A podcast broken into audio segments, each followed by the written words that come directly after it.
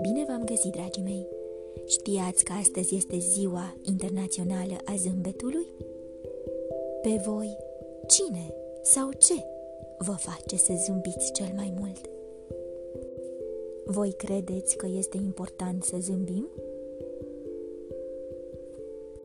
Dacă da, de ce? Dacă nu, de ce? În seara aceasta, vă invit să faceți cunoștință cu micuța Ana, care își dorea să poată zâmbi și visa în fiecare seară cum ar fi dacă ar reuși să zâmbească. Părinții, fratele, prietenii și cățelușa Anei încercau să-i aducă fetiței zâmbetul pe chip. Oare vor reuși? Voi ce credeți?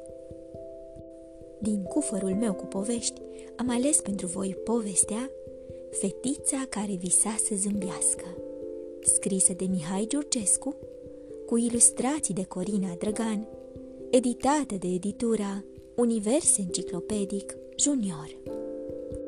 Sunteți pregătiți de o nouă aventură? Haideți să pornim! Din totdeauna, micuța Ana își dorea să poată zâmbi.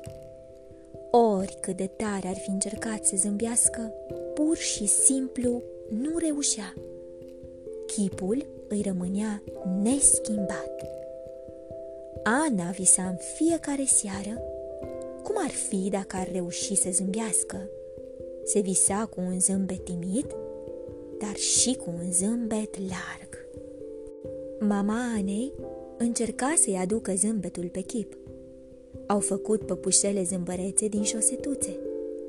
Au dansat. Au preparat prăjiturele în formă de zâmbet. Tatăl Anei încerca la rândui să-i redea zâmbetul. A ridicat-o pe Ana deasupra capului și a început ușor să alerge. Stând cu brațele întinse, Ana avea senzația că zboară. Au făcut un zmeu și au mers în parc să îl înalțe. Au făcut măști în forma animalelor preferate ale fetiței, girafele. Fratele ei, Anton, a încercat să o facă să zâmbească. Anton juca mima cu sora sa și întotdeauna făcea fețe amuzante. Au făcut împreună o girafă din baloane. Când se uitau pe fereastră la norii de pe cer, îi arăta Anei norișor ce aveau forma unui zâmbet. Prietenii Anei încercaseră și ei să-i dăruiască un zâmbet. Se jucau de avați ascunselea, jocul favorit al Anei. Făceau avioane din hârtie, săriau coarda, Până și laica, micuța cățelușa Anei, încerca să o vadă pe fetiță zâmbind. Mergea în lăbuțele din față, se rostogolea. De fiecare dată când o vedea pe Ana, săria în brațele fetiței.